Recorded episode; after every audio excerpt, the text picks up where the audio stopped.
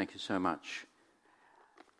As we turn to God's Word today, uh, well, we have turned to God's Word today. As we continue to hear God's Word today, uh, let us pray. Our Heavenly Father, we thank you. You have not left us in ignorance and darkness, but you've given us the light of your Word.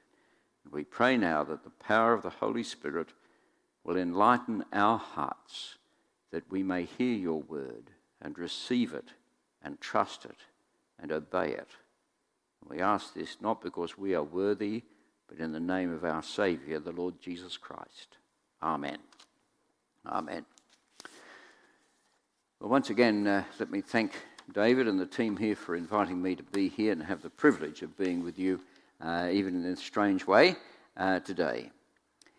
Uh, I didn't by accident mention something of Christine's family history. She gave me permission to do so, you'll be glad to know.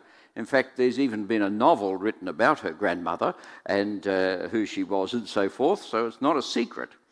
But you see, it's a reminder to us, isn't it, that our families truly matter. If I were to say to you, you know, tell me about your mum and dad, uh, it's a way of finding out who you are.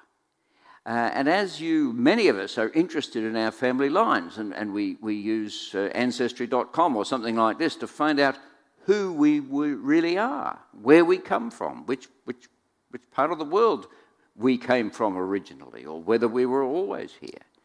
We are quite interested in us as families and where we came from.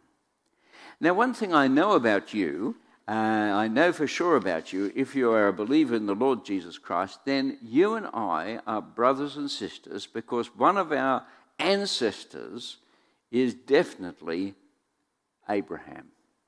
We are the children of Abraham. Now, perhaps genetically the children of Abraham, there are people, but certainly spiritually the children of Abraham. And that's how we are described. We are all belong to Abraham.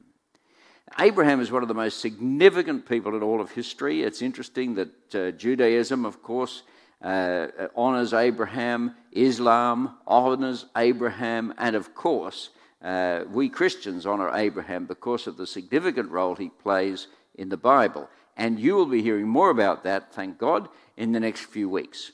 Uh, it's a really good thing to be doing, to be looking at Genesis 12 and what follows. But my task this morning is to give us the prehistory. Here you are. Now, what happened before you arrived, so to speak? So I'm being asked to do the prehistory of the family. The prehistory of our family, the family of Abraham, and that's found in Genesis chapter 1, uh, ch- Genesis chapters 1 to 11. Now, I was uh, a bit put out this morning in the talk given to the children and that everything was said, which I was going to say. But never mind, I'll do my best simply to repeat it. Wasn't it good? It was terrific. So, today, the prehistory of our family, those chapters in the Bible, Genesis 1 to 11. Now, three things about it before, about these chapters before we launch into looking at them in essence. Three things about them. First of all, these chapters are what I call universal. They're written in such a way that every human being on the face of the earth can quickly, readily understand them. They're written with that sort of language. They're written in a way that, that uh, everyone who is on this earth can look up and they can see the heavens and they can see the earth and they see the stars and the sun.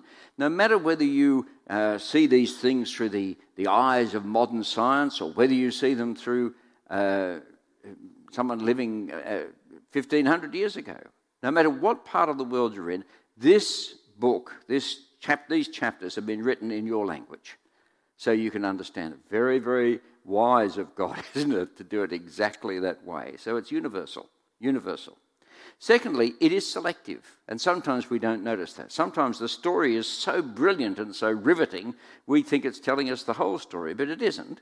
There's lots here that the Lord doesn't tell us. Uh, we don't need to know it, and he doesn't tell us. Where did, where did the serpent come from? Uh, where did evil, the evil of the serpent, come from? And of course, classically, where did Cain's wife come from? What does that mean? There's whole segments of the story which we are not let in on. You can say, well, why? Because we didn't need to know it. God is telling us something really significant. He wants us to focus on what really matters. What really matters. So it's universal and it's selective. And thirdly, it's challenging. What do I mean? Well, in the, uh, when it was first written, it was particularly challenging to the sort of uh, the view of the world which says there are many gods, many gods in this world, and uh, what we call polytheism, many spirits. Uh, you, you, you go into this territory and it belongs to that God. You go to that territory, it belongs to this God. Uh, this person has special relationship with that spirit, and if you're not careful, they'll make you sick through their prayers and curses. It was a world of fear and darkness. And what Genesis 1 did, and Genesis 1 to 11 did, was, was challenge that whole idea and say, no, no, no, no. There is wherever you go, wherever you go in this whole wild, wide world, there is but one God, in fact, in the universe. And then there's this other view, which is more popular recently, of atheism, where there is no God. And Genesis challenges that as well and says, no, in the beginning, God. That is the way the universe is. Better believe it, better live with it. So it's universal, it's selective, and it's challenging. Now, as we turn to our family history in, this, in these chapters, who do you see? And what do you see? I always laughed. The earliest uh, person in my family to come to the colony, as it then was, of New South Wales was a crook. Uh, no, I don't mean he was a convict. I mean his name was Crook, which seemed odd, really, if you think of a person coming to a convict colony whose name was Crook. Anyhow, he seemed to get by all right. He was a missionary, if truth be known. So, what is it that you see when you look at your family here? What are you looking at? Remember, this, we're looking at your family. We're looking at the history, the prehistory of our family as the children of Abraham. Ready? First of all, you see the mighty creator. Then, after that, you see the mighty failure and you see the mighty Savior. Ready? Okay, let's go. The mighty Creator.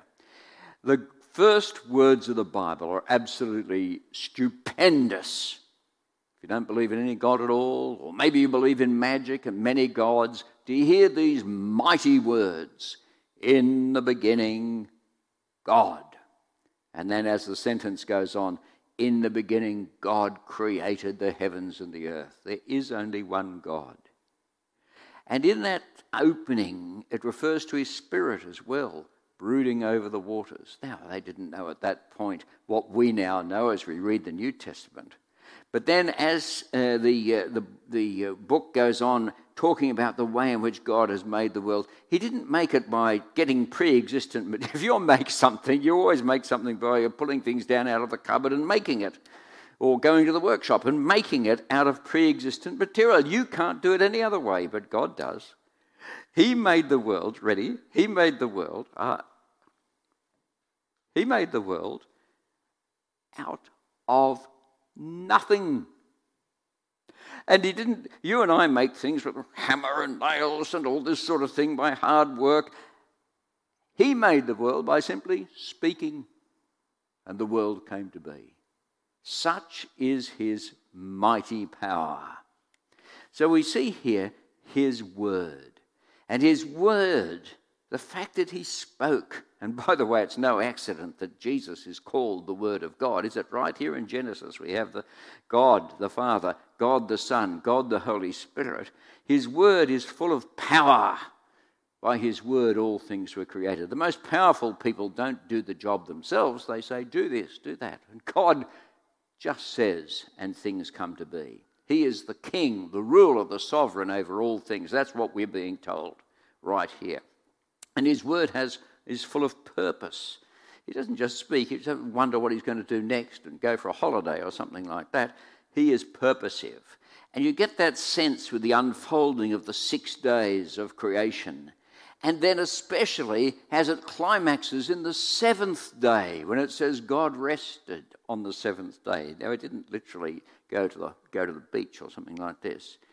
On the seventh day, the seventh day is a way of telling us that there is a rest, that God has an aim, a purpose, a goal. He's moving towards something.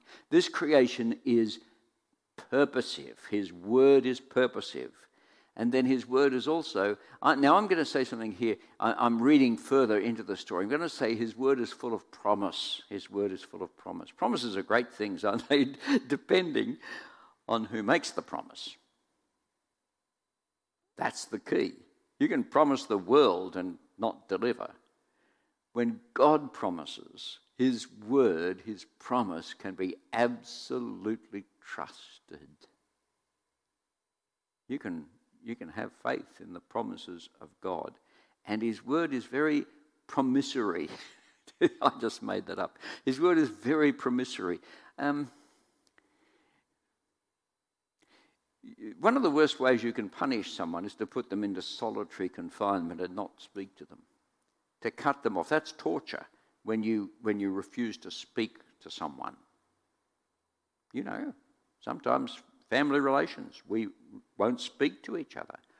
That's punishment. The God we're talking about here is a speaking God, and He speaks to us. He reveals Himself to us, He discloses Himself, and He relates to us. His word is full of power, purpose, and promise. And then, as we read the story in Genesis chapter 1, we come across His image his image. Male and female, he created them. In his image, he created them.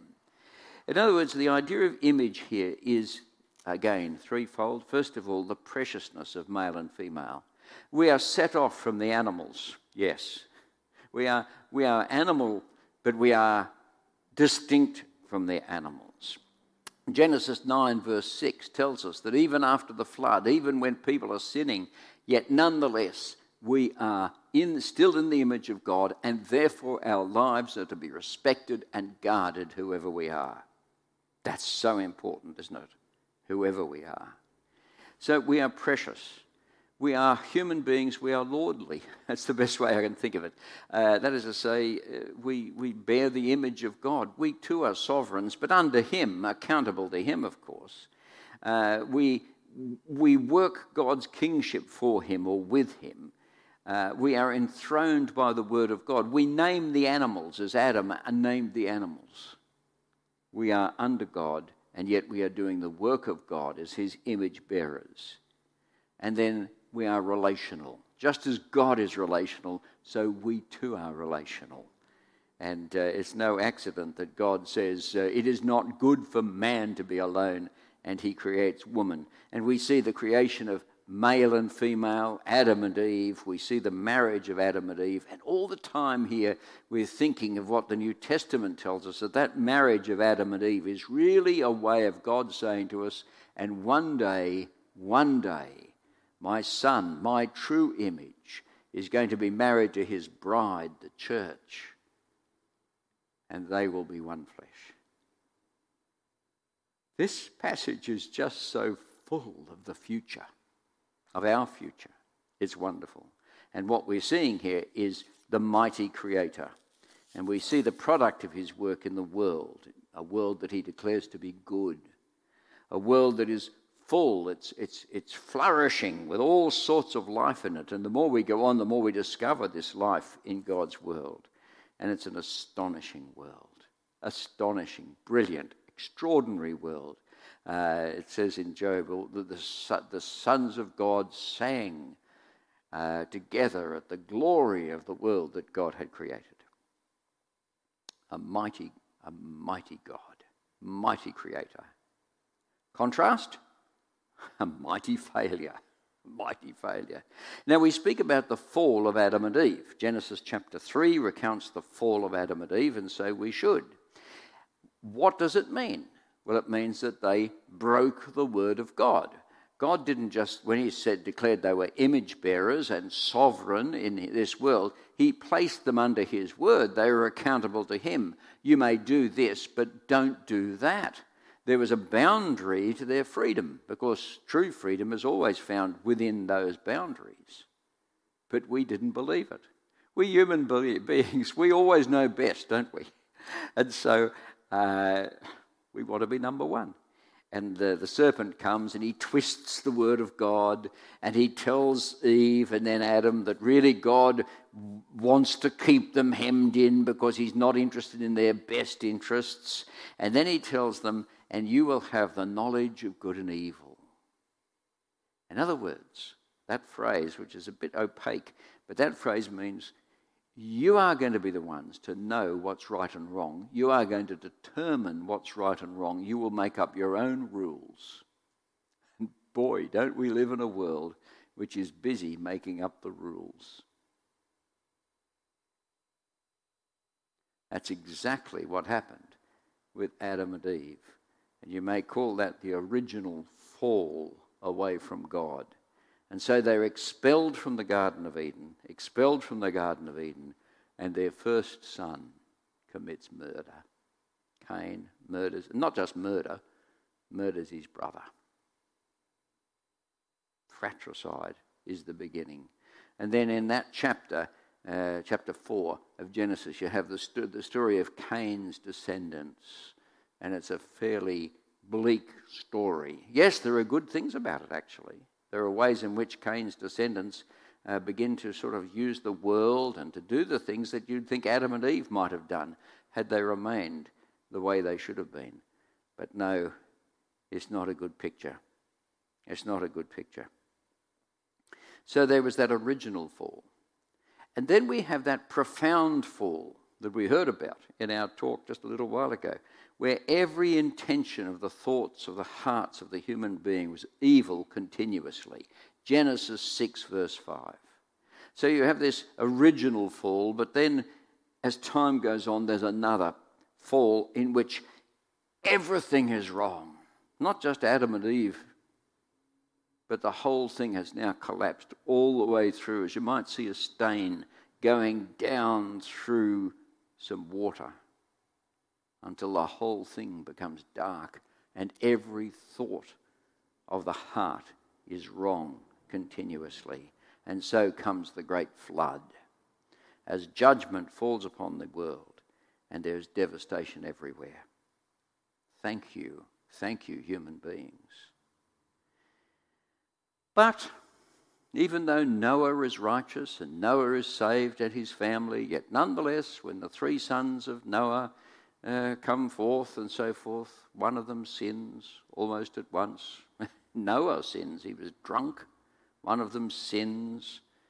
And so the descendants of Noah continue to have this sinful disposition, ultimately finishing with this Tower of Babel story where using human technology of which they are so proud. Look what we can do. We can build a tower that'll reach God. And so they start to build this tower going up and up and up, thinking that they might get to God somehow. And there's a lovely sort of joke in the Bible where it says, oh, uh, God says, I must go down and look. And it's so small, so that God comes down, so it says in that, in that language, to, to, to look at the tower that we have made. It, we do it all the time. We, have, we are so brilliant with technology. Think of the internet. It is absolutely brilliant. Human beings are because we're image bearers of God. And think of what we put onto the internet the foul and horrible things that it reveals about us. Tower of Babel is again and again and again arising from pride. Now, just as the creation story is good news, just as it's good news, we discover there is only one God and one will. We don't have to negotiate with a hundred gods. There is one God. There's no, no God. We're hopeless, but there is one God uh, who is in charge of all things. What wonderful good news that is. So, this too, this mighty failure contains good news. It explains why we behave the way we do. It explains that we are the glory of the universe as image bearers, but we are the scum of the universe, the glory and the scum of the universe, as one great French thinker once said. It gives us, furthermore, assurance assurance that there is justice in this world. Yes. We want that. I mean, we hear the story of judgment and we're frightened, and understandably so, but we do want justice, don't we? We do hope that in the end there will be justice. And there is. God is a God of righteousness and justice. And this is not possible. Unless that is true, then this life has no meaning, no purpose. Justice is that which gives us meaning and purpose. We understand then that uh, our lives will be assessed, that your life really matters, that God is interested in you and what you do and what you think and what you say, that God will deliver. Justice is a way of saying how significant you are as an image bearer of God Himself, that you are frightened of justice is understandable.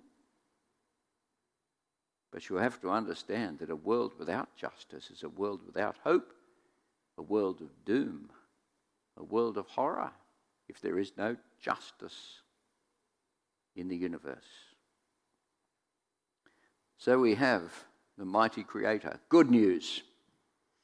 The mighty mighty failure. Good news. And the mighty Saviour. Great news. I always love that moment in, uh, don't you, in, in, Genesis chapter 3, where Adam and Eve, it's such a brilliant chapter. Oh, what chapter of the Bible is not brilliant? But it's such a brilliant chapter, isn't it? Where the, the excuses come out. The woman who you gave me, she tempted me and I did eat. I mean, who has not heard that ex- sort of excuse uh, in every home in the Commonwealth of Australia. But there's a little moment there where they, they, they make clothes for themselves. They realize then their hearts have gone wrong and they cannot live any longer in that innocence. And so they make inadequate clothes for themselves. And then towards the end of the chapter, instead of there being, instead of there being right death, that's it, God has mercy and he makes clothes for them. Isn't that wonderful? It's just a little reminder of the mercy of God. Yes, he exiles them from the garden. They no longer walk with him in the garden. Their first son kills their second son. But there is evidence even in that first chapter when the, the earth is going to be very difficult from now on childbirth, all these things, yet nonetheless, God makes clothes for them. Is a reminder that there is still a future. He clothes the fools. With judgment comes mercy, as uh, Genesis three fifteen. You will uh, you, the head of the serpent will be bruised by the sentence of the woman. Secondly, the mighty Saviour creates a family. And this is what I'm really, I love families, and this is what I hope you do too. This is what I'm really interested in. Yes, he creates the family and Cain and Abel, thank you very much, and they go on. It isn't as if he kills Cain for killing Abel. No, Cain goes on and uh, has family, and the family declines and declines and declines. Uh, but then in the next chapter, in the next chapter, or really at the end of chapter 4, we hear that Adam and Eve again have another son. This son is called are you ready? Seth. You will find his name in the genealogy of Jesus. Seth, Adam. That will give you a clue. Because the next chapter, chapter 5, is the story of, of Seth and his family, where they began to call on the name of the Lord. Here is a godly family here is a godly family. It, it may be numerically small, it probably is, but it is the godly family. Enoch, who walked with God and was no more, we're told, the family of God. And yet it appears, and this is not altogether, there's a disagreement about this, but at the beginning of chapter 6, it appears that the sons of God, and I think that means that godly family, others disagree, mingled with the sons of men. In other words, the two families, the, the, the, Cain family and the Seth family, intermarry. And I think that's somehow at the heart of this, of this second collapse, this second failure. I may be wrong there. But uh, from that family, the family of Seth, comes Noah, the Saviour, who, under God's instructions, builds the ark and saves his family and the animals because he is the image bearer of God and he saves the animals and preserves the world through Noah. And Noah, of course, is given a covenant. What's a covenant? It's a funny word, we don't use it much. At the heart, whatever it is, at the heart of the covenant, there is promise. And God promises never to destroy the world again in that way, remember? And He gives them a sign because covenants often have signs. Uh, they can have written form as well. They are often associated with a meal so you can remember. But they too have a sign, and the sign of the covenant in this case is the rainbow. What a shame it's in our world that rainbow has been taken over by a cause which is not Christ's cause. But the real meaning of the rainbow is the great promise of God and the covenant of God between Noah and the family of Noah. Now, Noah has three sons again, and once again, it is one of those sons through whom the line, the godly line, comes. Uh, and that son uh, is also in the, uh, in the genealogy of Jesus. His name is Shem. And so we have, uh, uh, we have uh, Adam and we have Seth and we have Shem, we have Noah and we have Shem. And then, as we heard in the, in the Bible reading, Shem is one of the ancestors of. I'll come back to that in a moment. Okay, so uh, we have the, uh, the, last, the last story of a fall in this passage, uh, the story of Babel and the way in which they tried to build the tower going up to the heavens and then how God destroyed it and the, and the scattering and the, and the inability to speak to each other, the confusion of words. You see, words are so important. As I said, if you don't speak, you're torturing someone. If you, it, it, speech is just essential to our relationships. And here God comes and scatters the nations and creates the different languages so that speech is now difficult and relations are even more difficult because that's what happens when you try to take God's place in this world, which is just at the heart, the secular heart of the society in which we are living. We'll make the rules. There is no God. God's, uh, God's no longer here. We will be in charge. We are continually building the Tower of Babel with our mighty strength and our great intellect. That's what we're doing. And it's the fall all over again. And yet, we have a mighty Saviour. For all this is good news. He clothes the fools, yes. He uh, creates the family, his own family in the middle of the history there. There's the family of God. There's the family of God. And he preserves the world, Noah and the flood. And even the scattering of the nations after Babel, even that, there is still the family, the family this time uh, of Shem. And all this is good news. God's justice, uh, when you think about the justice of God, justice is a pretty strong word, isn't it? But at the heart of justice, according to the Bible, is not just, in a sense, justice, the judge sitting there making the judgment, but rather God the just, God the righteous, who goes and fixes things. It's a dynamic word. The righteousness of God is the righteousness of someone who comes into your house and cleans up the mess. We can't wait for our cleaners to come back. I don't know about you guys, but we can't wait. We need righteousness. We need someone who will not just sort of put your son in jail, but who will do something for your son. We need someone who will come and say, You're guilty, Go to hell. You're guilty. Go to hell.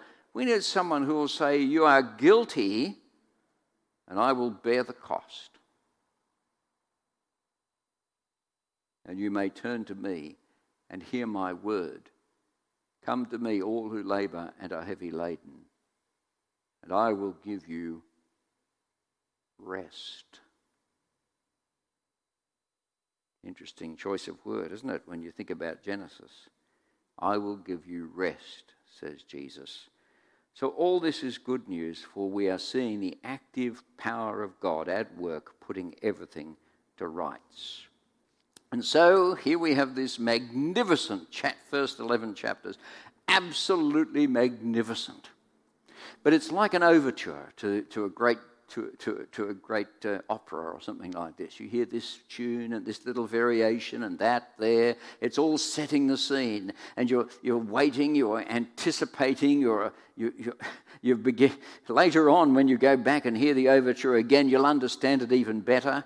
Uh, and the overture is playing, the overture is playing, and then, and then, and then the curtain uh, parts. And there on the stage is poor little old, well, not so old, Abraham. Abraham comes onto the stage.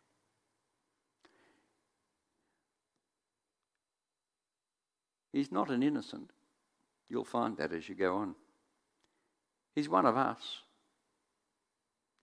He struts onto the stage of history, onto a stage prepared for him. And he hears some of the greatest promises from God ever made. Some of the greatest promises, you'll hear about this, but promises which affect every human being who's ever lived. And Abraham bears all this on his shoulders, just one of us. He bears all this, he hears all this. And all he does is believe it. He trusts the promises of God. And out of that trust in the promises of God has come the child of Abraham by descent, Jesus Christ and the child and children of Abraham by adoption. You, I hope.